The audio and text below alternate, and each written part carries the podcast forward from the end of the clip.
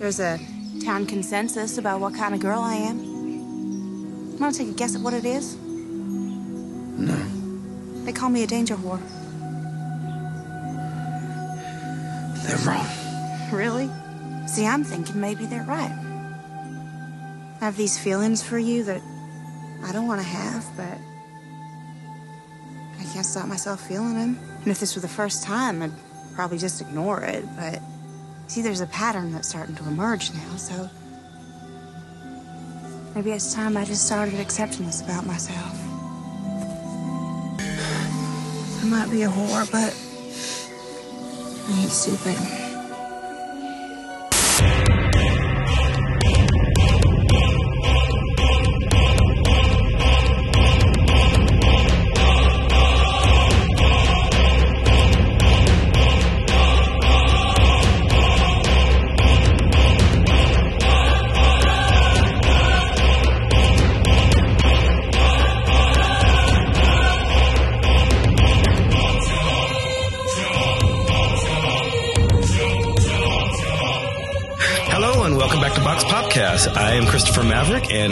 Once again here with Wayne Wise. Hey Wayne. Hey, Mav.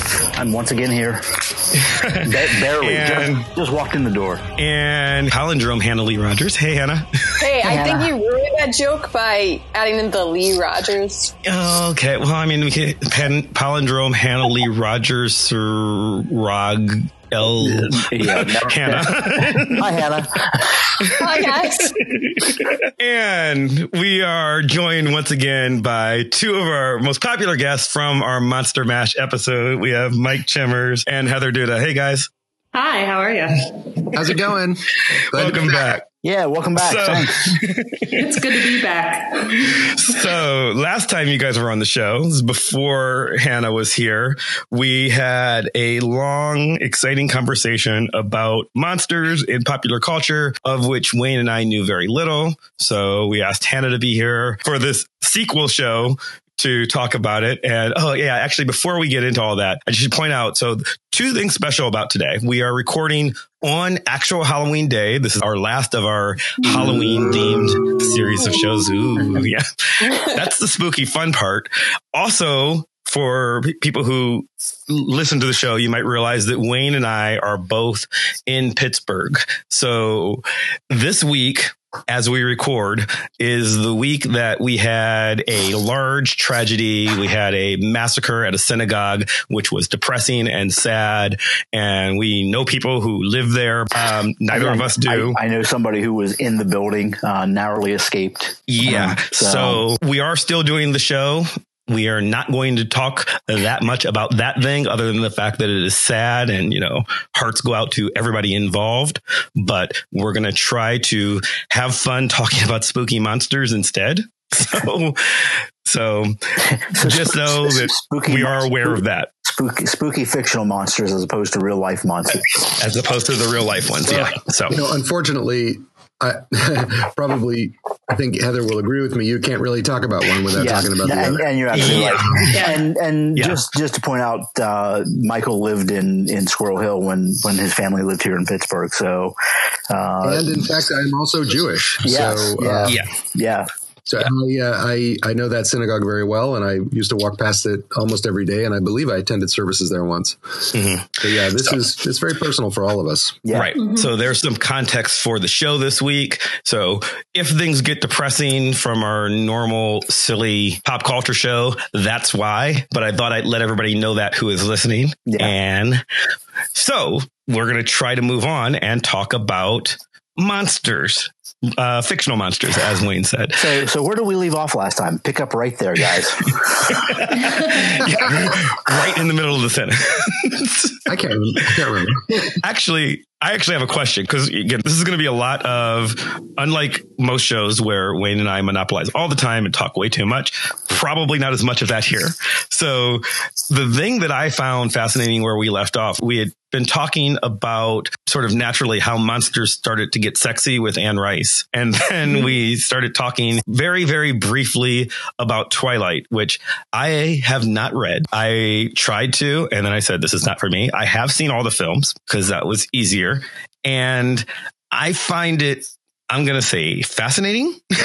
I'm gonna is that is that a fair word? I find it interesting and fascinating, and Yeah, like, a, like a like a train wreck is interesting and fascinating. Yeah. yeah, yeah, and uh, Team Jacob all the way. No, no, oh my god, no.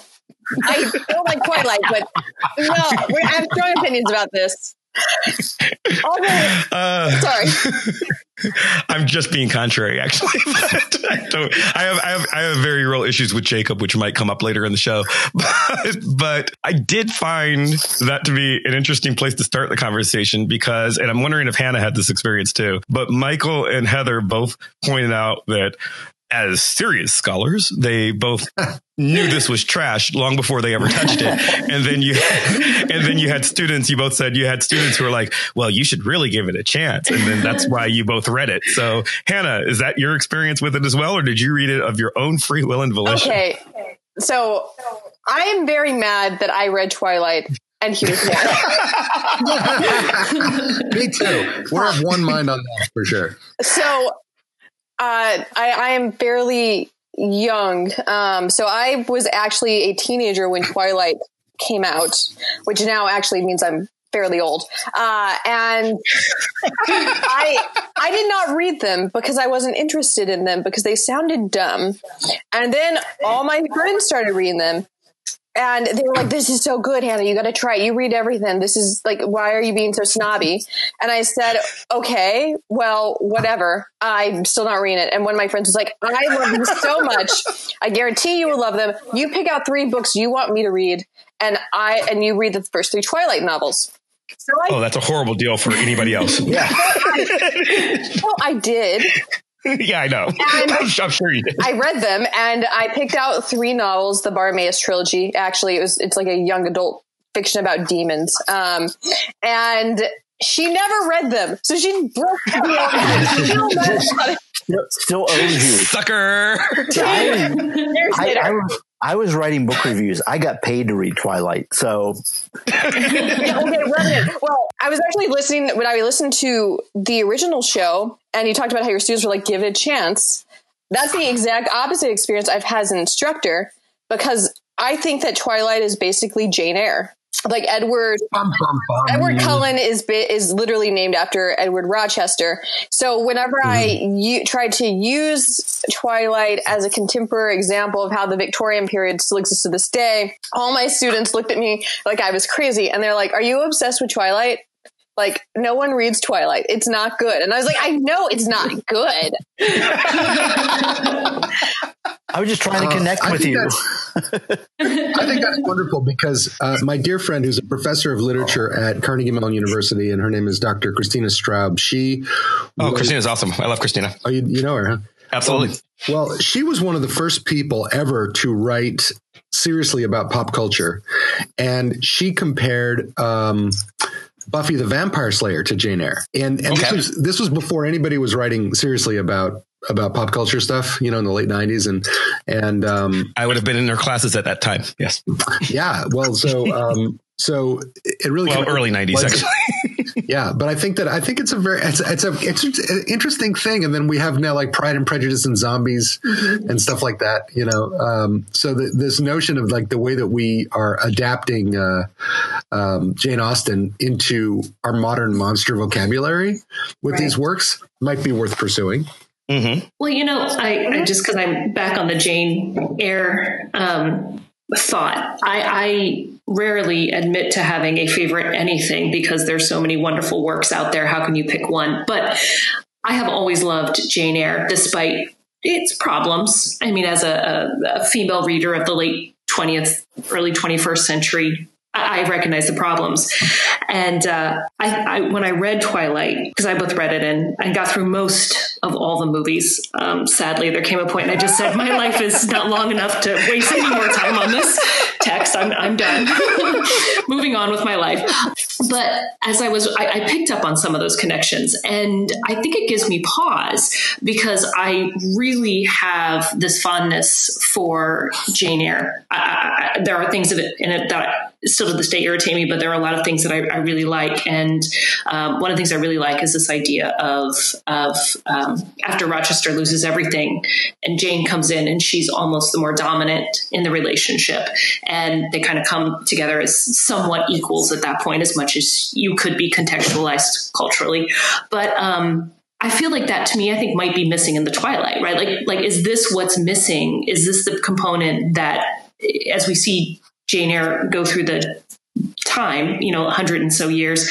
Is that what's missing? Because I don't get that at all in Twilight, but maybe a little in Buffy. Yeah. Uh, the thing that like I kind of find really uncomfortable about Jane Eyre uh, is that she literally has to like have him lose a hand and get blind for their really Spoilers.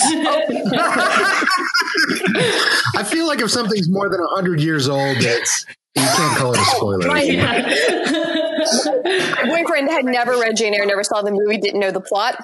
I gave him a summary of the plot this past week. He lost his mind. He was like, "This is really messed up," and I was like, "Yeah, yeah yes, it is." yeah. Hannah, Hannah, I have to ask you. I have to ask you in in reference to our ongoing uh, discussion about Victorians and uh, vampires. Have you read Glenarvon by Carolyn Lamb? No, but I will now. Yeah, it, you you it's it's a lot like Twilight in in many ways. I think you probably won't enjoy it, uh, but um, it's an amazing. It really is an astonishing novel. It's a it's sort of a kiss and tell uh, that sh- that uh, Lady Carolyn Lamb wrote about her tempestuous romance with Lord Byron, and Lord Byron appears as the character Glenarvon, and he is the model for the vampire stories that that come after, uh, and eventually you'll see pieces of Glenarvon show up in Dracula as well.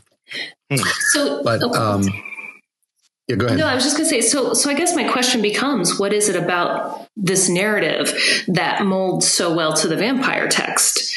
What what is it about the the gender issues that we see this time and time again just recycled in new ways to fit the context of the culture. The gender issues of being a vampire. Yeah, just the the feminine masculine representations, right? The feminine has to be subservient almost in a lot of these texts, right? So they have to be less than unless there's something physically wrong with with the male, right? Mm-hmm. So I'm just thinking of I'm reading um, Deborah Harkness's All Souls trilogy, um, where it, I'm on the third book, and it's demons, witches, and vampires. And there's this this crack that that the witch Diane makes to Matthew the vampire, and she says, you know, humans, warm bloods as she calls them, have this idea of the brooding vampire, and and they they like to be, you know, uh, women have this fantasy that they like to be. Um, for lack of a better word, vampire handled, right?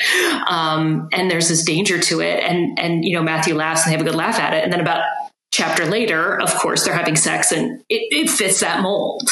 And, and I have to think that Deborah Harkness might be doing it out of a wink, wink, nudge, nudge kind of a thing. But it does seem to to be sort of the continual what we see in in a vampire text dominance versus subservience. Well i mean the family in general is like the if you want to go for a specific definition someone like wendy brown when she talks about liberal family values says that you know there's a fantasy of the male being a liberal individual and that he's unattached to anyone. He has his freedom and he can only do that because the woman is already attached to him and children, and the woman is never an individual. And the definition of gender is predicated on competition and inequality between the sexes and you, you know like i mean no I, I shouldn't tell this story. No i'm going to tell the story.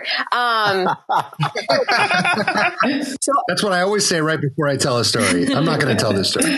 So this is not as wild as you think it's going to be. Uh, but i was at a wedding this summer and the reason i shouldn't tell this story is i was only at one wedding this summer and if the person that listens to this she's going to be mad but whatever we're close. Well, we wouldn't have known that. You just say, "Oh, it was the other wedding you were at." she, she knows. Uh, so, dear, so like in a lot of like Christian ceremonies, they include the lines about how the wife is supposed to be submissive to the husband. But they, mm-hmm. they like now they're trying to recuperate that and make it okay by saying, but the husband has to love the wife so he won't do anything bad to you. To which I say, if there is an institution predicated on the fact that it'll only work out if one person, the person who is quote unquote in charge, isn't going to do anything bad to you, there's something fundamentally wrong with the institution. And I think that what's appealing about a lot of like monster stories in general is that it gets at the fact that things in our world are just really messed up and they some i mean what's interesting to me is that sometimes it seems like dracula even in it, its most fantastic is more truthful and like more understanding about the world than like something like pride and prejudice which is more of a realist novel. Oh, I totally agree with that. totally. One of the things that that for me, and we we sort of cut off the last episode before we started talking about one of my favorite sexy vampire stories, which is True Blood. Mm-hmm. I'm a huge fan of True Blood. I have a couple of the Sookie Stackhouse novels they're based on, and I've not yet read them just because you know, Hannah was talking about, you know, you read everything. Well, it turns out there's a lot of books in the world and it's really hard to get to they're all really of them. fun and they're quick I'm trying. yeah. So I will get to them, but I was very addicted to the mm-hmm. show. And there is the sixth episode of the sixth season is called Don't You Feel Me? And it has my favorite Sookie quote in it. It's when there's a vampire, again, spoilers for a show that's been over for a few years, but there's a vampire named Warlow who Sookie has been being chased by as he is trying to make her his vampire bride, undead, you know, evil, evil, evil, blah, blah, blah, blah. And he, and he spends half the season, you know, the first five episodes of the season trying to have sex with her and murder her, not necessarily in that order. and she eventually catches him. She catches him. She takes him to a mystical realm and chains him up to a tombstone where he is powerless. And then she starts talking to him and she says, There's a town consensus about what kind of girl I am. You want to take a guess at what it is? They call me a danger whore. I'm thinking maybe they're right. I have these feelings for you that I don't want to have, but I can't stop myself from feeling them. And if this were the first time, I'd probably just ignore it. But see, there's a pattern that's starting to emerge now. So maybe it's time I just started accepting this about myself. I might be a whore, but I ain't stupid. she says that to Warlow, who's chained to a, tombstone, and then she strips down and fucks his brains out. That's what she does. Later, she kills him because she's the good guy and she's the hero. But the yeah, point of the I scene, invited to parties like that. Yeah, yeah, I was gonna. Say, I was literally. If you listened to last week's show, we talked about the Avaline party.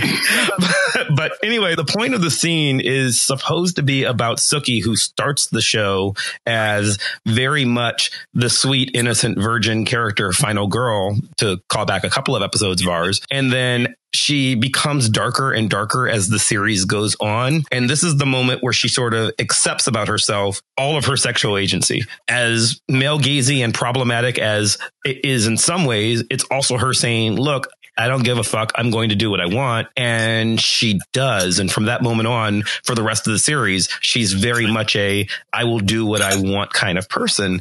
So I'm wondering if part of the appeal of the vampire, we talked about this a little bit on the last show where we were talking about how in order to become a vampire hunter, you've got to accept some of that darkness in yourself to be a monster hunter. Mm-hmm. So I'm wondering if part of the appeal is this is a narrative where you can, especially if you start with the Victorian times, but even moving to something like Twilight, Twilight is very much based in the good Mormon girl and the, you know, living the proper life, wait for marriage till sex, blah, blah, blah.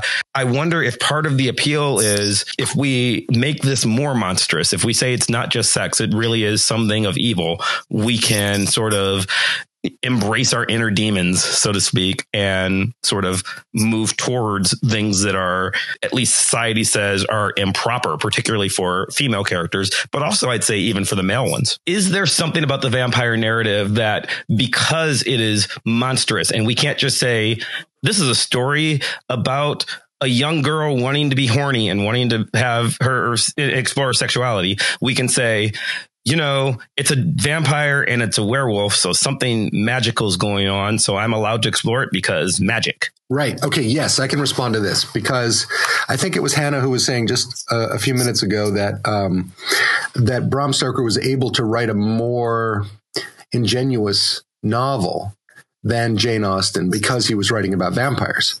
Um, he was able to talk more frankly about social problems that he thought were were problems, like the incipient rise of homosexuality and other terrifying things like that.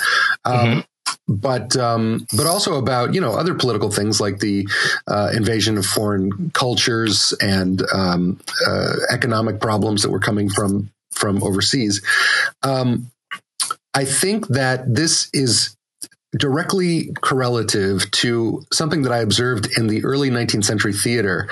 Um, it was, of course, impermissible to show sex acts on stage. Uh, sure. It was indecent, and it was something that the theater was particularly interested in divorcing itself from because the theater had a had a long history in England of being uh, a licentious place and, and a, a, front for a brothel, really. You know, so it's got a bad reputation. So it wants to be respectable. But can you give me an address? I'm sorry. Never. Yes, um, they all burned down. I'm sorry, but so they couldn't show explicit sex acts on stage. However, they could show highly sexualized acts of supernatural violence on stage. Yeah, you talked like, about that last yeah, time. we talked about this a little bit. Like, for instance, the penetration of the neck of the victim in in a um, right in a monster play, right?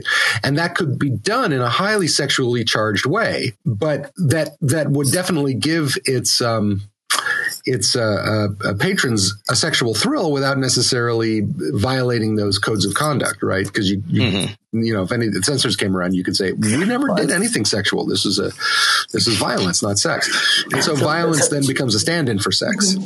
And mm-hmm. I think then that um, that that perhaps we might conclude then based on what I'm listening to Heather and, and, and Hannah say that the reason why uh, Jane Austen's work and maybe the Bronte sisters' work also lends itself so well to transformation into monster culture nowadays is because it's an opportunity for us to be more frank about the sexuality. I, I, I am gonna I'm gonna jump in. You're talking about you know what they could and couldn't show on stage. Mav, you and I have talked about this the in in the world of comics and the comics code from the 1950s. Mm-hmm. This huge list of things you weren't allowed to show, and you know, sex certainly being one. Or even them. write the or even write the word.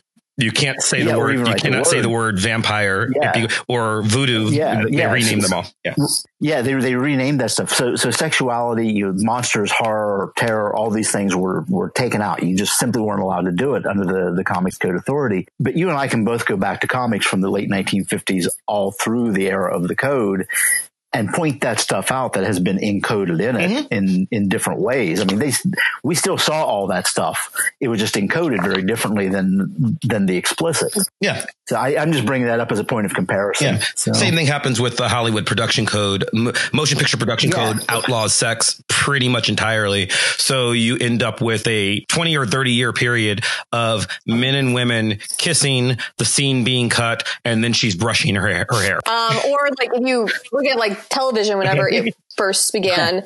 Like I Love Lucy, they literally had to get permission to like do the pregnancy storyline and they couldn't say the word oh, the pregnant, so it was expecting yeah. and of course the, you know the jokes about all the twin beds in the really early classic sitcom. Yeah, Ozzie and Harriet having yeah, right well, I, I wanted to go some, back to something yeah. Mike said because I think I don't know. Um, we talked a little bit about this in the last show, but one of the things that always made me cranky as I started down the academic path of horror uh, was people would say, "How do you rationalize studying low art?" And I would think don't don't you realize this right. is the barometer mm. of cultural fears and change? I mean, it, it is. It's yeah. exactly the space in which people are trying to figure out where the world is going. I do a lot with um, slasher films and, and sort of 1970s forward in my work.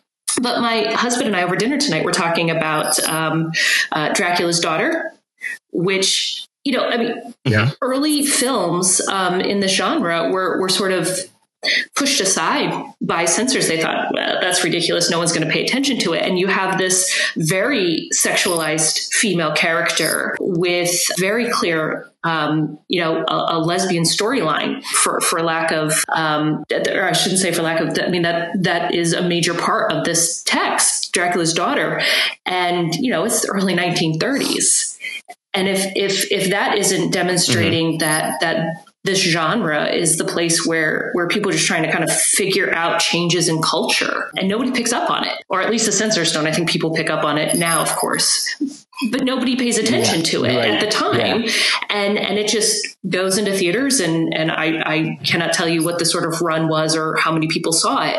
Um, but it is it's about the cultural changes and and the space in which women's sexuality and gender issues can start to be well not even start can be explored uh, continue to be explored yeah the, the monstrosity of these characters gives them a s- sort of cover in a way because mm-hmm. they're already considered monstrous and right. they're all going to die at the end of the, of the story well, right? sure. so you know, and we were uh, the play that I'm working on right now is the Children's Hour by Lillian Hellman, and one of the things that we are wrestling with is that this is a play about about um, lesbians uh, from the 1930s, and like all plays about uh, homosexual people in the 1930s, it ends with the death of the mm-hmm. homosexual person, and um, which is one of the tropes that that people everyone's trying to move away from. Yeah, yeah now sure. Yeah. Yeah, now, right and so this is even though that's an incredibly sympathetic story you know to the to the to those people um, and and the the death of the of the character is you know what drives it home. Nevertheless you know the fact that the that the villain is punished. And this is something that actually Alice Cooper talked about in his own in his own uh, discussion of his stage shows because he would play these mm-hmm. psychotic villains or these supernatural villains.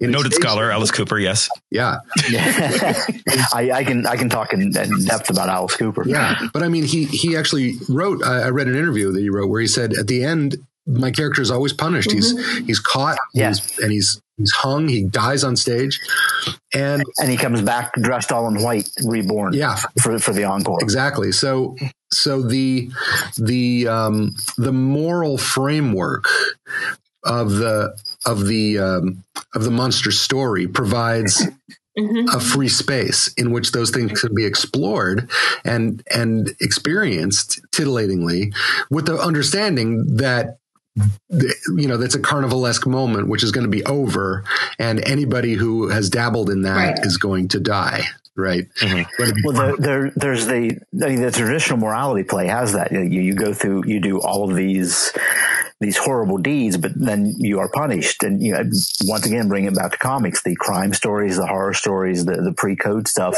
right. crime does not pay yeah, crime does not pay. So, so you have a story where for one pay, yeah, yeah, you, like in all of those, it was pretty much the criminal paid at, at the end of the story. He went to the electric chair. At the end of the story, the monster was killed. But there would be eight pages of pretty high living with with dames and money and booze. And, oh yeah, the electric chair at the end. So so there was punishment, but boy, they made it look good up to that point.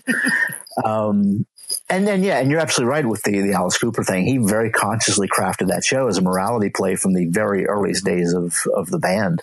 Yeah. So yeah, I do think you know I think that the monster gives us cover to do things that we otherwise wouldn't do. I mean, I remember showing a interview with a vampire to my students about you know in two, in the mid two thousands, and um, and realizing, and I hadn't seen the movie for ten years, and I realized that watching two men who were clearly sexually attracted to each other exchanging blood was something that in the middle of the AIDS crisis mm-hmm. was incredibly shocking you know, because right. we were all so mm-hmm. paranoid yeah. about our blood, and that my students who hadn't lived through this uh, oh, didn't get that right. Um, but so it becomes a way of, in that particular movie, a real a way of talking about things that you mm-hmm. know otherwise we would would never talk about. So I, I mean, I guess. Well, the yeah, we don't have to talk about that anymore. What what what was our original question? well, there's a lot of questions. I was really struck by the way we were talking about, you know, the way that sexuality is encoded in these things and why it's sort of okay with monsters. And I and I think I I, w- I want to go back to Twilight again because that was that's the one because it's, it's your favorite book. It's, Yeah, yeah. That my favorite it, uh, of all the books about sexy vampires that I have never read. No, see, that's still not true because I've not read the Sookie Stackhouse ones, and I'm sure that I'd like them better. I was going to say it's my very, very favorite. Sexy vampires. No, there's werewolves, and damn it, I don't know.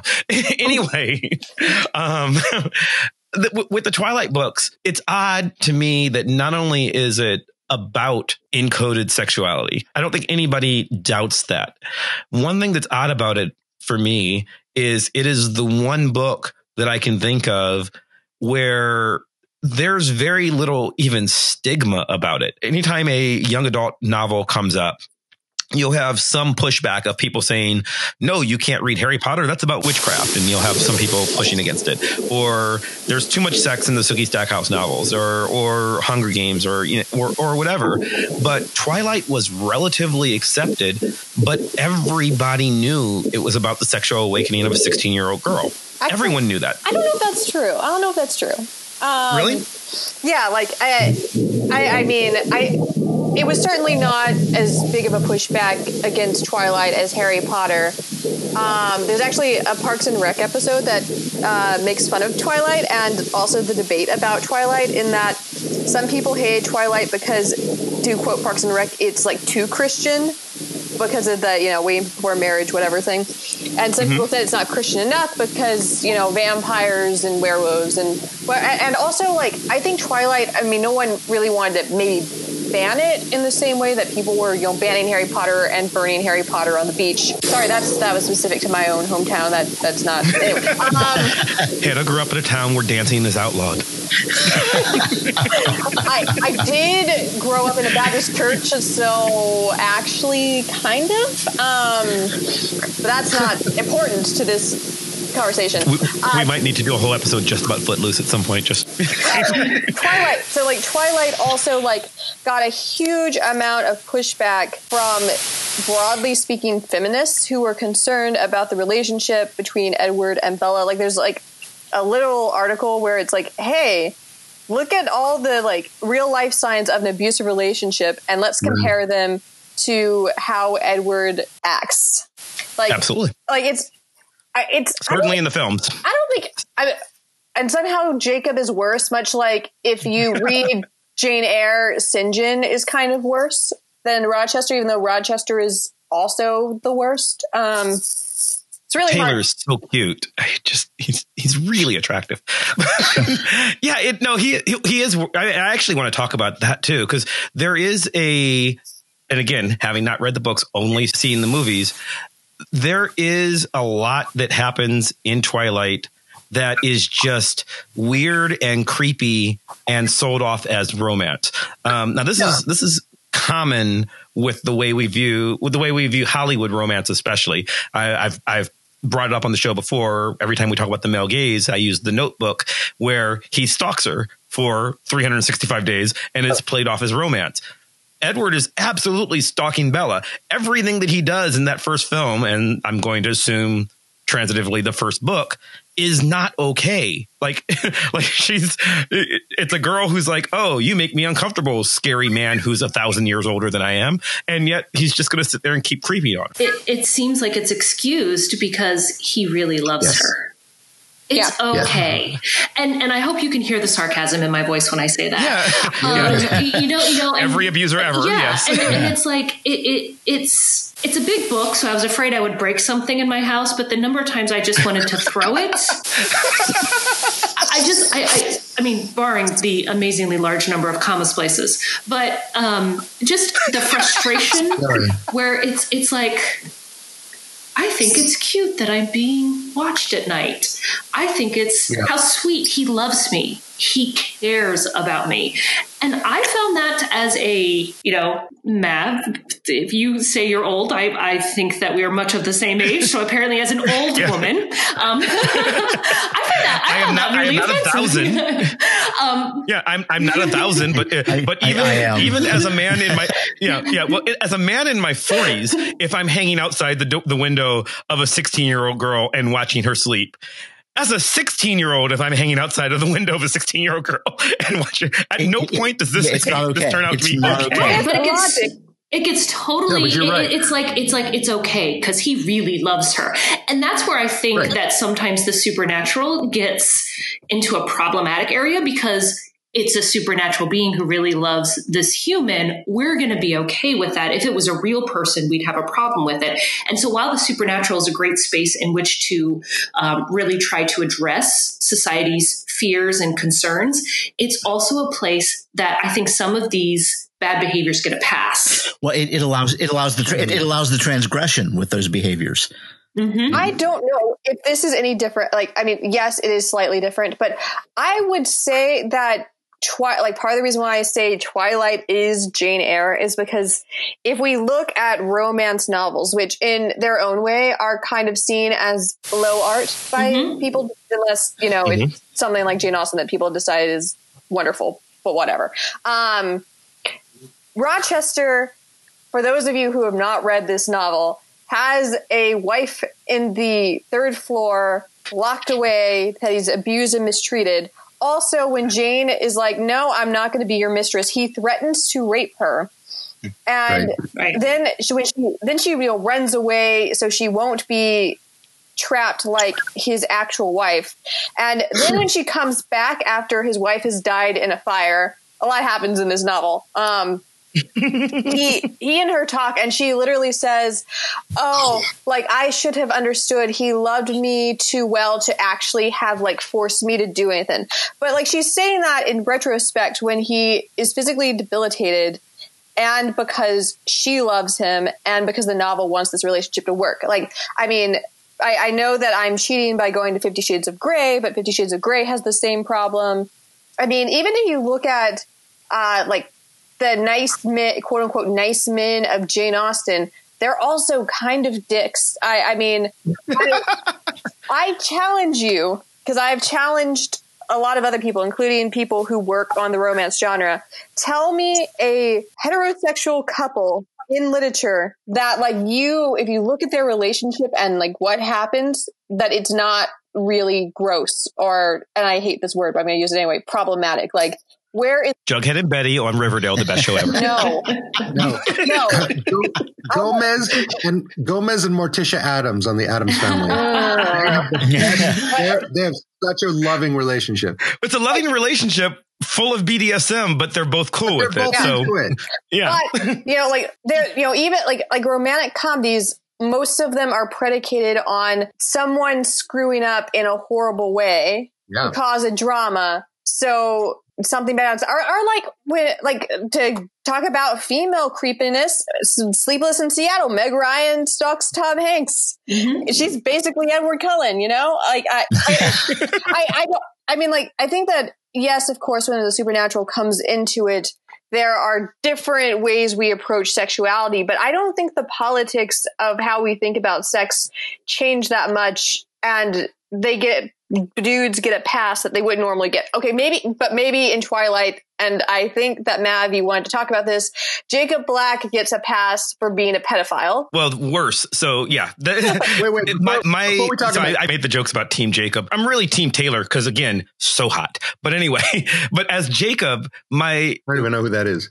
He's the guy who plays Jacob in um in Twilight. All He's very dreamy. Um yeah, as far as I can tell, the man does not own a shirt. Um but It's but a werewolf thing, actually. You just can't keep Yeah. your shirt on. well, that's and and speaking of, it's a werewolf thing. That's the plot to the third Twilight novel slash fourth Twilight Mhm. movie. Uh, My super problematic thing with what happens in that movie that I don't understand, and again, I'm told it's explained better in the book, but I'm not going to read it to find out. And even to the extent that people have tried to explain it to me, I still have a problem It's with it. It's not explained better in the book. I'm just going to come out and say that as someone who's read the book. Thank you. Thank you. So at the end of the at the end of the series, she has chosen Edward. She's been she spent two movies trying to decide between the two dreamy scary boys and she chooses the vampire boy and then they get married, she gets pregnant um, is pregnant for 25 minutes um, as she goes through full gestation, whatever, magic. I'm, I'm actually cool with that. She has the baby. Jacob shows up to kill the baby because he's a werewolf and werewolves kill things, um, kill vampires, whatever. I don't care. And then he sees the baby, holds it, falls in love with it, looks at his ex girlfriend and says, I'm totally going to fuck your baby. And then she grows up in, you know, in five minutes because magic. And then they're a couple and everyone's just cool with that. And I don't like it. and yes, I get that. What I forgot what the hell's the baby's name. Vanessa May. Yeah, made up word, whatever. I get that she's magic. I get that she is a supernatural creature and that she grows to adulthood or teenhood or whatever, young adulthood in like, you know, in three scenes. Fine. He's still just picked up his ex girlfriend's baby, and, and and I get that it's supposed to be cute. I get that it's supposed to be, oh, he's found his lifelong soulmate. Fuck that. He just decided he's going to fuck his ex girlfriend's baby Okay. minutes after she was born. So I think I, I want to say something that I think is smart about this, but it's probably not. Uh, but it's basically like He's because you I thought it was interesting. Just yesterday, yeah, just yesterday, I heard uh, a really similar critique about Gotham, the TV show Gotham. in yeah, which- with Poison Ivy. Yeah. with Poison Ivy, right, where she was artificially aged and now she's become a sex pot, but she's still essentially an 11 year old girl. But now she's 13, out, but yeah. right. Yeah. Anyway, she's out there seducing men now because she has a a, a 25 year old body, right? Mhm. And it's and they kind of ignore that. But here's the thing about monsters, right? I um Jeffrey Jerome Cohen uh, writes that um, he observes that the word creature, right, as we say, like Frankenstein's creature, means a thing that is not created, but a thing that is perpetually perpetually being created, perpetually under revision at the behest of its creator. And I think that this is like not only is this true of monsters as creations within the fictional worlds in which they exist, but it's also true of monsters in the literary sense, the way that they interact with their authors. And um, the stories that that that when you start telling a monster story, yeah, it does give you certain cover, right? It gives you an excuse to do certain things, but also because the monster is a reference point that's constantly changing, right? Unlike other types of characters, the monster is constantly being reinvented and reinvented and reinvented in our culture. So therefore, the stories that we tell about them also undergo revision in terms of the way that they are interpreted, right?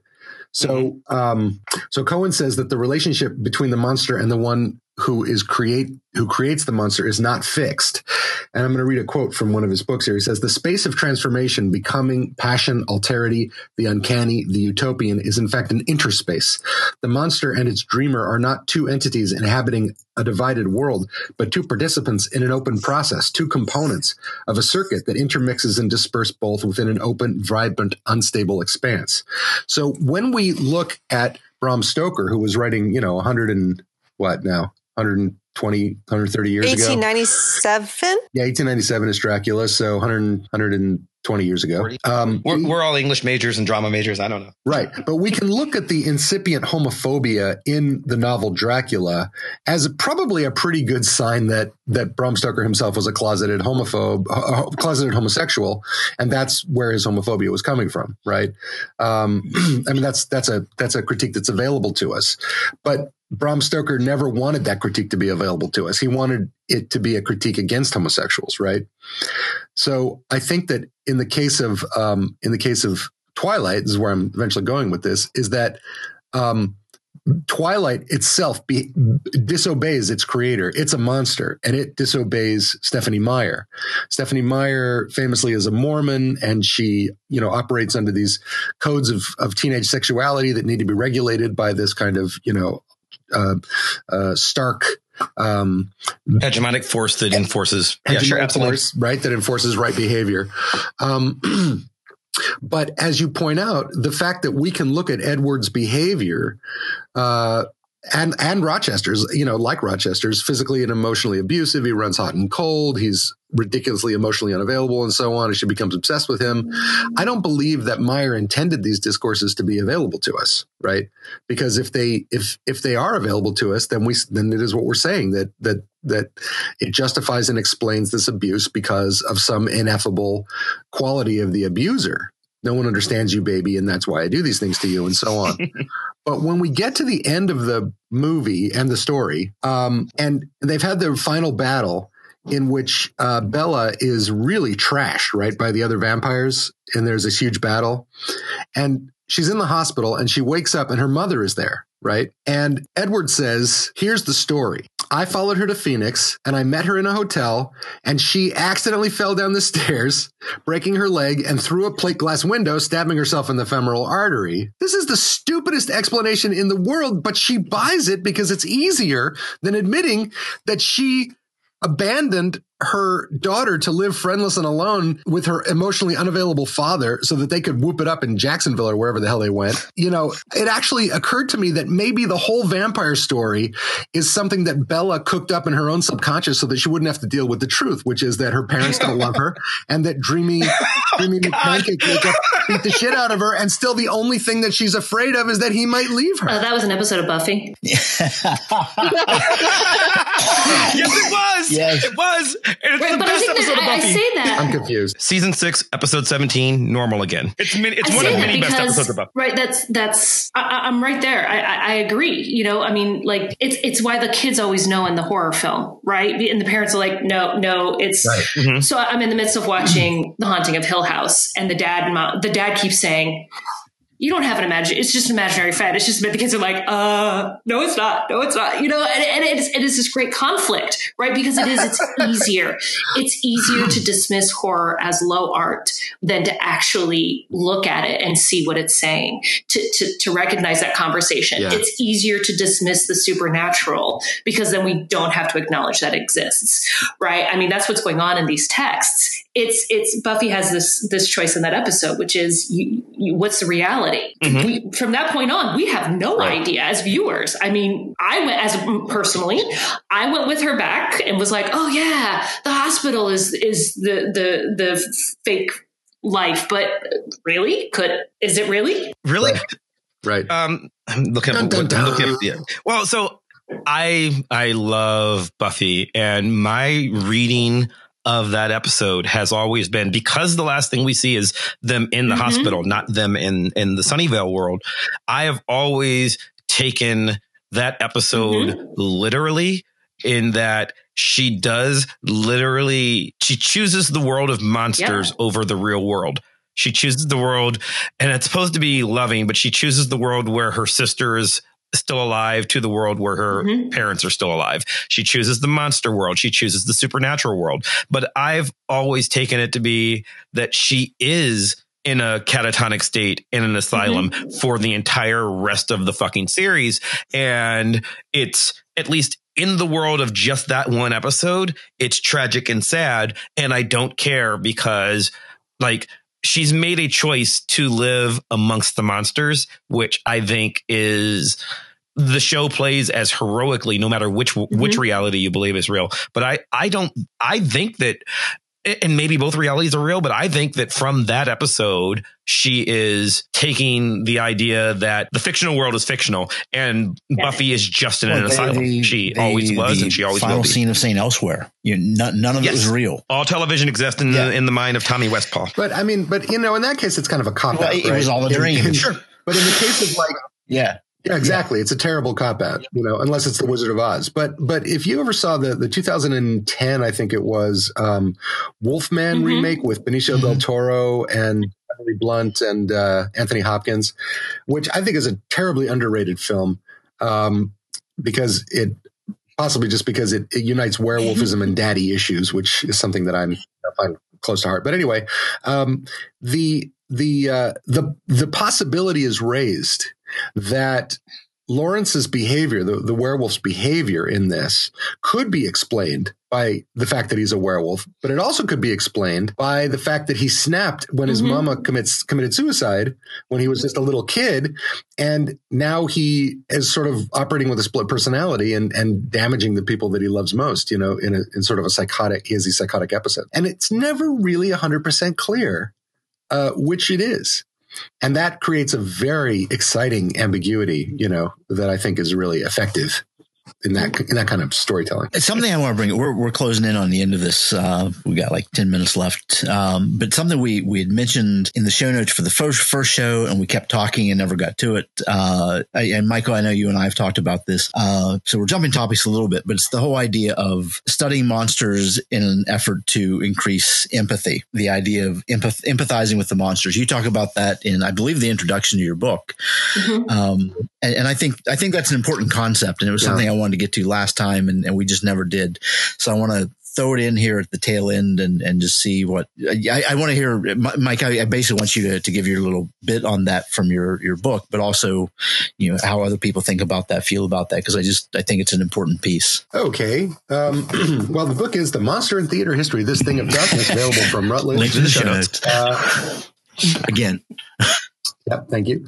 Um, and let's see. Well, I mean, I guess what I'm what I'm trying to say is that you can do two things when you when you have a monster, right? When you see a monster, and what most people do is they look for ways that they can connect it to things that they're afraid of in the real world, right? So the monster is a terrific site for othering. Um, it's a terrific place where you can say, um, oh, you know, these these people have these characteristics that I hate, so I'm going to write a story about them uh, in which those characteristics become monstrous characteristics, and then other people will understand what I'm talking about. And I think that's where Bram Stoker was coming from when he wrote Dracula.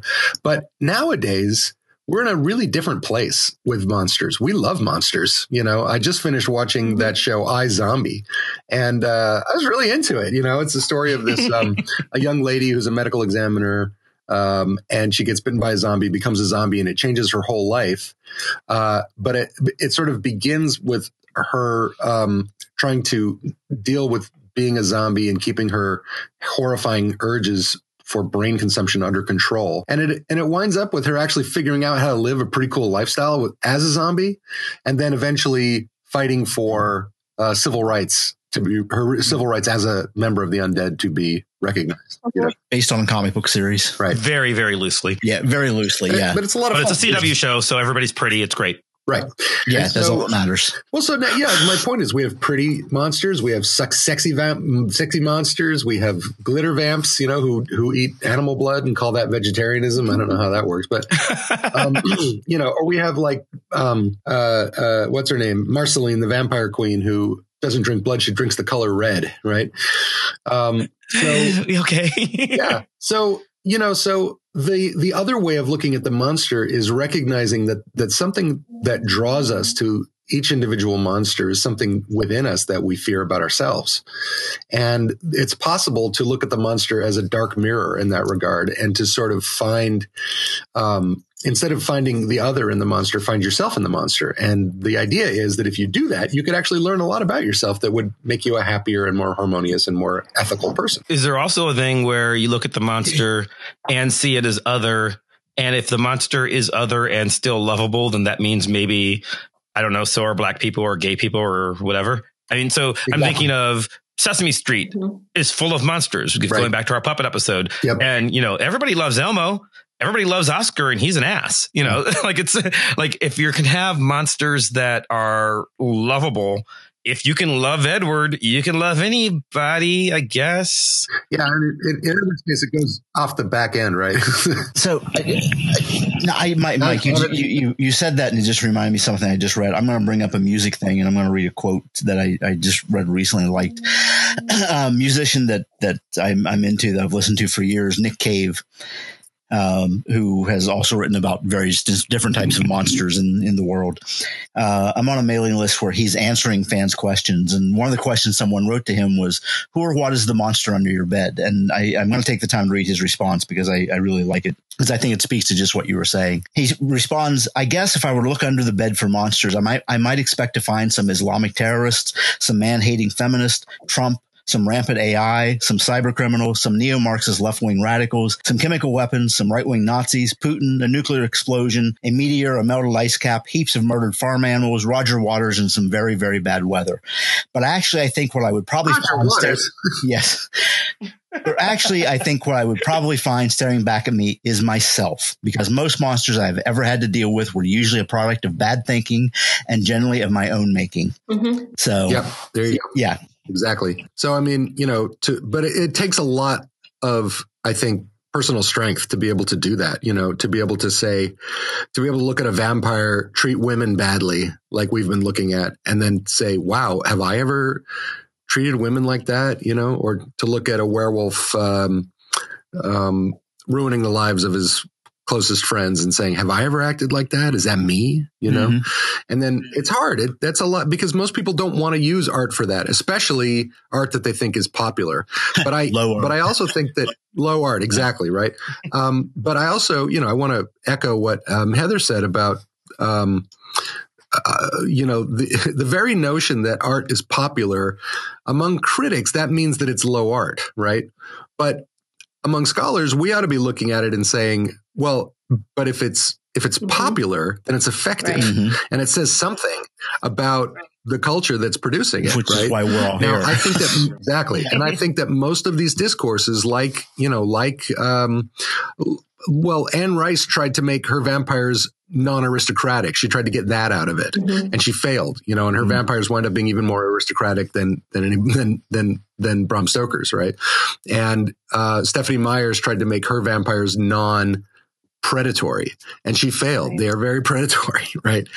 so, so I think the fact that the monsters behave in ways that are different than their creators intend is actually pretty cool. But furthermore, that, um, that these discourses become available to us if we have the energy and the willpower to delve into them a little bit more deeply. And, and that's, I think that the, as we become more sympathetic to monsters, we're going to start realizing those discourses more and more often. I hope anyway. But if we don't, then the, the bad discourses operate subconsciously, but so do the good ones. So, you know, sometimes you tell a joke or, or you, I mean, you hear a joke or you see a movie and it affects you in a way that you didn't expect. You find that you have empathy with someone who you didn't expect to have empathy for. And the next thing you know, you're not a chauvinist anymore yeah, or you're right. not a racist anymore. Right. And, and, and that actually happens. Yeah. You know, oh, yeah. uh, culture culture has an effect on people. We, I think we all deeply believe that, and it has an effect on us sometimes, even if we don't well, know I, it. I, In fact, I, probably most of the time. Yeah, I think I think that's how it works for most people. I wanted to um, just sort of go on and and sort of come back to Sookie. So I'm I'm the opposite. I, I only watched a couple seasons, but I, I like the books. They're awfully fun. One of my favorite moments is you know this is about book four, and Sookie and I don't think this is the choice they've made in the show, but it's it's something that's talked about. Um, that's a focal point of the book. And she's saved the world. She saved the vampires yet again because it's daylight when all the bad stuff happens, and she's the only one around who can actually do anything about it. And then after everything is done, some vampire shows up and starts hitting on her, and she's like really, where are all the vampires when you really need them? I don't need a vampire now. I need a nap. I mean, I'm, I'm paraphrasing a lot, but, but it's, it's a sort of realization where she's like, I'm the one saving everyone's butts. Where are these supernatural creatures who are supposed to be mm-hmm. doing all the heavy lifting? I'm I'm this this because in the book she's human. Um, I'm this human who's who's having to save these immortals, supernatural creatures over and over and over again, and I love that because it is it's That's it's funny. again that sort of realization. And uh, as a reader, it just makes me laugh because I'm going, oh yeah, we, we don't think of it that way. We don't think of the story that way. That is, it could be just just the regular person that saves mm-hmm. the day. That's yeah. funny. That's funny because I wonder if I wonder if Mina Harker ever thought that. You know, he was like, I have to save everybody. You know, like these people are like, I have to, I have to deal with Dracula and Lucy and these bumbling idiot men and Von Helsing with his, you know, his savior complex. And I, and at the end of the day, I'm the one yeah, that has to do all the work. Too. Right. yeah. To, I, I, mean, actually, if we go back to Pride and Prejudice and Zombies, um, okay. the movie, not the book, uh, the movie is kind of garbage, um, but yeah. interesting garbage. Um, I taught it um, at the request I've of my students. through it. I've tried um, because I let them vote on what no. we would do last. Um, I figured this was coming, uh, but I. You gave your students the vote? Oh I, my god! You know, you know, I, I, I limited the list. Democracy is important. I, but uh, I, I was hoping they'd go okay. for Penny Dreadful, but they did not um, they went with what I expected. But, uh, you know, like the interesting thing about the film Prime Person Zombies is that the way the script is written, it turns Darcy into a villain and a horrible human being, like more so than how you could read him if you don't like him in the books. And Wickham is actually kind of an interesting character who speaks for like the masses because so for those of you who haven't watched it, I will try and describe this in as little spoilers as possible. But let's be real, you probably won't watch it after this. Uh, the, the, zombies, you know, like I mean, there, there are huge problems with zombies, and um, you know, like the ones in particular in Prime Prison Zombies are clearly like racialized and uh, like seen as like lower class, um, and like you know, the infection is much like a Dracula thing, and then it comes from outside. Um, but you know, Jane Jane Austen's whole world in the original novels is built on polite society where people are in their place, and it focuses mostly on the landed gentry class.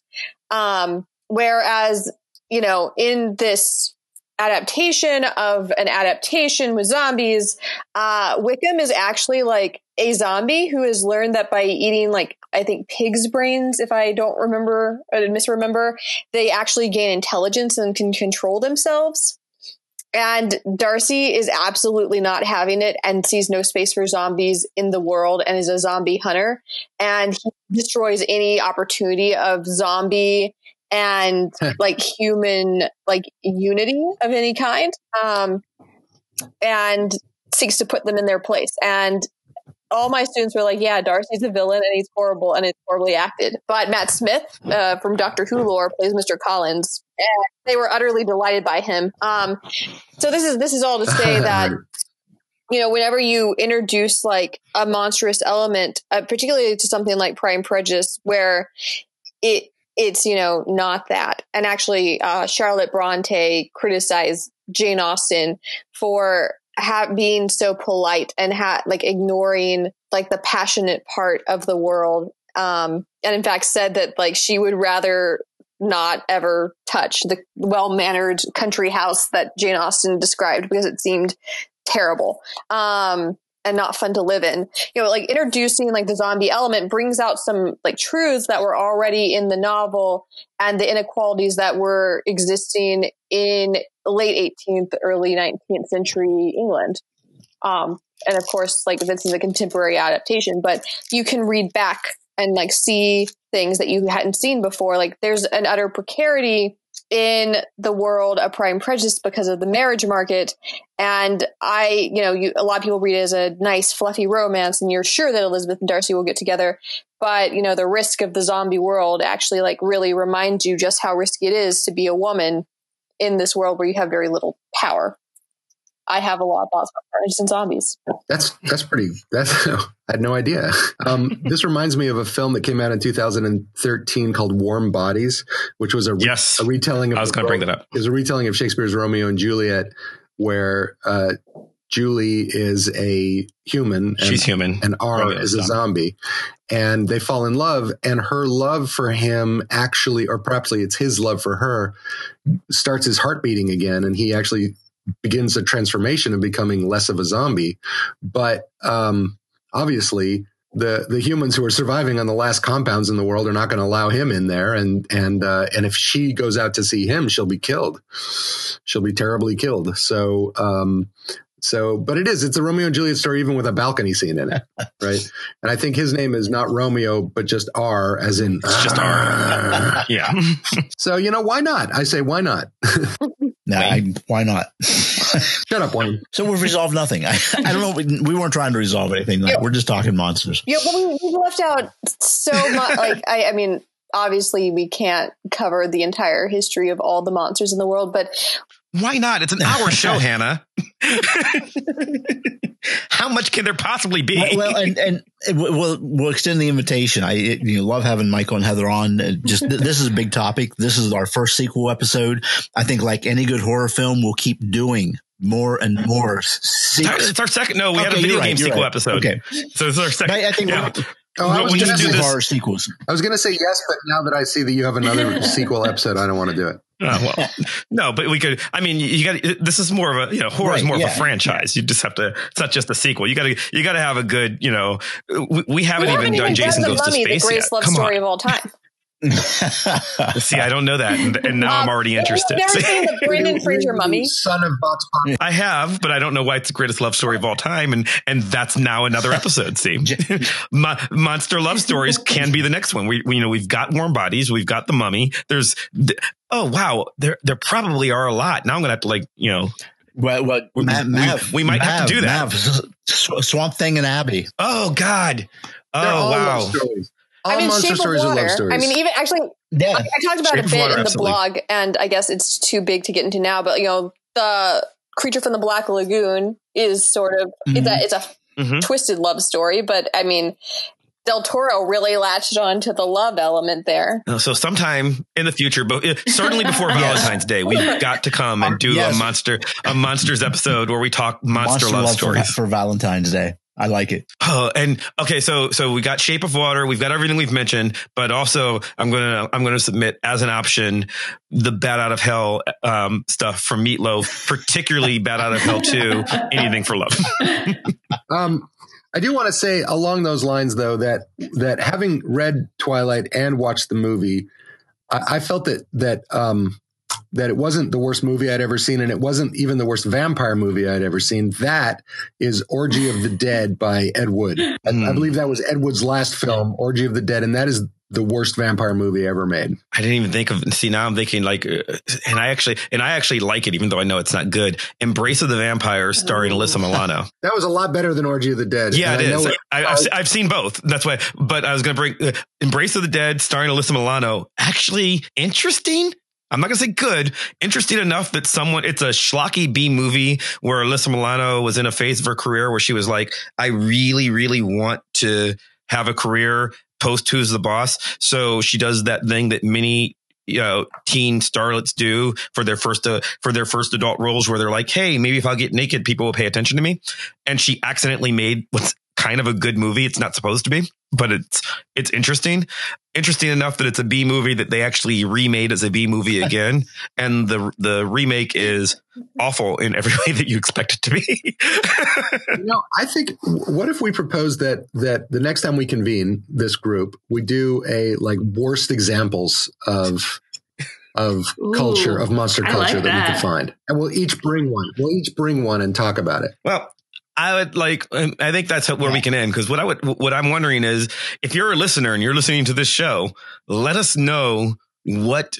monster culture stuff we should do next. Like, yeah, in the comments. This is, some, this is Yeah. something you can comment on or something you can leave a review on, which nobody ever does, even though I beg every time and No I cry reviews myself to sleep at night about my lack of reviews. It's very sad. I'm a grown man. You don't want to see it, but, but this is something you can comment on. What monster topics should we follow? What, what monster media should we be looking at? Should we re- be reviewing and what can we see in it? I, you guys were requested back, not just from, not just from us. The, the, you're, uh, from the first monster show. This was one where people were like, Oh, that was great. We want to hear more. So what Oh do you want to hear us talk about? We should talk about witches.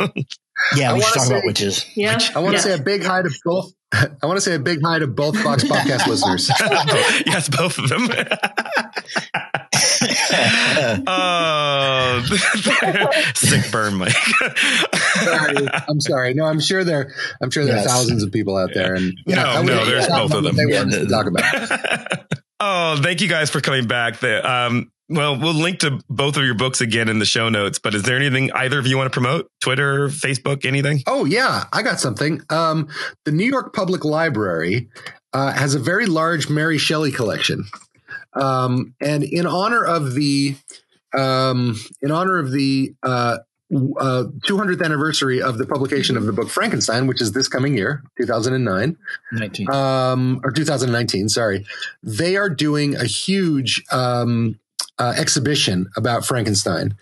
And um, this includes some podcasts and interviews that they're doing, and also, um, you know, all different kinds of. Uh, of events, I think, but I was interviewed for one of the podcasts, Oh, nice. and I had a really great time doing it, and so I definitely want Awesome. to uh, to pub to promote that. We will link to that in the show Um, notes. I do Heather? not have anything going on right now. I just uh, got back not too long ago from the Midwest Pop Culture Conference. Had a great conversation actually about Margaret Atwood, not monsters, although that could be a podcast for another day. Um, but as always, pop culture, yeah, pop culture conferences, Totally should be. so much fun. A bunch of smart people talking a bunch of, about a bunch of cool stuff.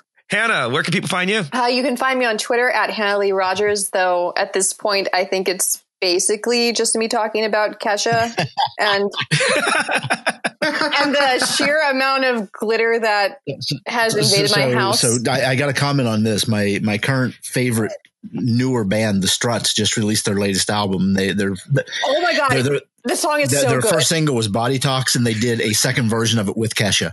So if, if you haven't if you haven't seen if you haven't seen the video, it's amazing. So yes. they're, they're- also, just they're- Kesha in general is amazing. yeah, they're they're all about the glitter, and I love it. um, Join us next week for Kesha Talk on. we can do an episode also uh, to plug Kesha again. Um, it you know Ruth Bader Ginsburg's also having a moment in pop culture, which we should do an episode on. Uh, but she there's doing, a she there's doing a a duet with movie- Kesha?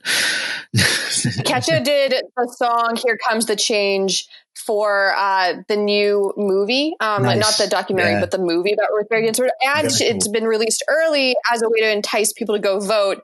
Also, Nice. everyone should go vote. Go vote. um, yeah, if I edit this fast enough, then go vote tomorrow because this should come out on Monday. So if you live in America, go vote. Vote right. And by that, he means not for the right. yes. vote left. Uh, yeah, it's, it's great because this this you know this show has certainly got a political agenda, and I think you should figure out which way it is, and you should agree with us. Wayne, Here, where can people follow you? I, I've, gi- I, I've given up. I, I love just asking you that every week, just so you can be like, I don't know. Just, I, just, just I, I have show. a tremendous backlog of material on the blog, uh, my, my, my blog, wayne-wise.com. Anyone who listens to the show, even if you listen to every show from the beginning, I guarantee you haven't read all my past blog posts. So once the people get caught up, I'll start posting more. Uh, you can follow me on Twitter at Chris Maverick. You can follow the show on Twitter at Vox Popcast. You can follow my blog at www.chrismaverick.com. Follow the show's blog at www.voxpopcast.com where we will post calls for comments. We, one just went up today about, actually it's too late, but it went up today about the show that we are doing live from Mac Charity Con this coming weekend, which has now passed if you're listening to this in the future. So what you want to do is you want to follow the blog so that you can comment on future topics before we discuss them on this show. Subscribe to the show on iTunes or Stitcher or wherever else podcasts come from. If you subscribe to the show, even if you don't subscribe to the show, just write us a review again so I don't have to cry myself to sleep every night. It's pathetic. it- it's, not, sad. It's, not, it's, it's really sad. You know. Yeah. It's not pretty, but follow us, subscribe to us on iTunes and Twitter. I'd like to thank Maximilian of Thoughtform Music for our epic theme song that is building ever more epically to play us out right now. And if you enjoy Maximilian's music, I'd also like to plug for him. His new album is dropping this week. There will be a link to that in the show notes as well. So thank you, Max. Thank you for listening at home. And thank you to all of our guests once again for being here. We'll see you next time. Bye. See ya. Bye. Bye bye. Thanks so much for having us. Look. It's a wolf thing. What's a wolf thing? Um. You know we have no control over it. But we can't choose who it happens with, and it doesn't mean what you think, Bella. I promise. Take Renesmee out of the room. Oh. Edward, don't touch me right now. I don't want to hurt you. Oh.